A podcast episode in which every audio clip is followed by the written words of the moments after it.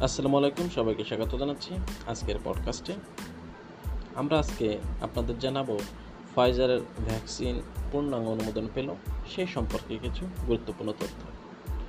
আশা করছি পডকাস্টটি শেষ পর্যন্ত শুনবে মার্কিন যুক্তরাষ্ট্র ফাইজারের কোভিড উনিশ ভ্যাকসিনকে সম্পূর্ণ অনুমোদন দিয়েছে। এটি একটি মাইল ফলক যার ফলে সাধারণ মানুষের ভ্যাকসিনের প্রতি আস্থা বাড়বে।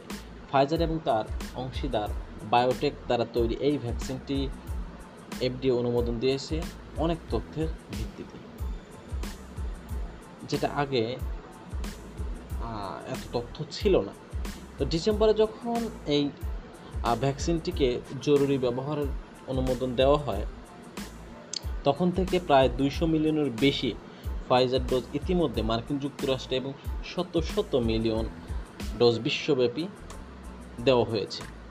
ফাইজারের মতে, মার্কিন যুক্তরাষ্ট্র প্রথম দেশ হিসেবে ভ্যাকসিনটিকে সম্পূর্ণরূপে অনুমোদন দিল। এফডিএ ইউরোপ এবং বিশ্বের অনেক ওষুধ নিয়ন্ত্রকের মতো প্রাথমিকভাবে ফাইজার ভ্যাকসিনের জরুরি ব্যবহারের অনুমতি দিয়েছিল। জরুরি ব্যবহারের অনুমতি দেওয়া হয় একটি গবেষণার ভিত্তিতে, যেখানে প্রায় ষোলো বছর বা তার বেশি বয়সী চুয়াল্লিশ হাজার স্বেচ্ছাসেবককে ভ্যাকসিনটি প্রয়োগ করা হয়।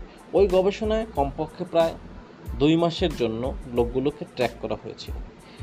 এটা করা হয়েছিল যখন গুরুতর পার্শ্ব প্রতিক্রিয়া দেখা দিচ্ছিল ভ্যাকসিনগুলোতে। ভ্যাকসিনটি সম্পূর্ণ অনুমোদনের জন্য সাধারণত ছয় মাসের নিরাপত্তা ডেটার প্রয়োজন হয়।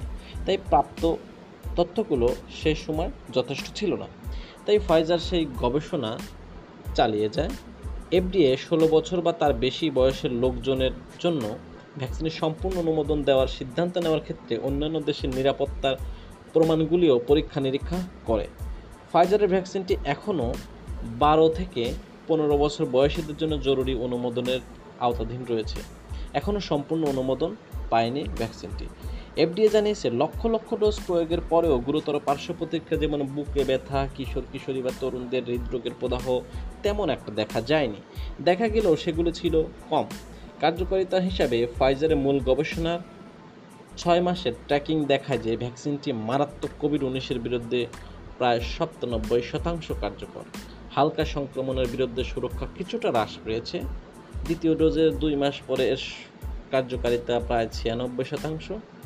এবং ছয় মাসে এর কার্যকারিতা দেখায় ছিয়াশি শতাংশ।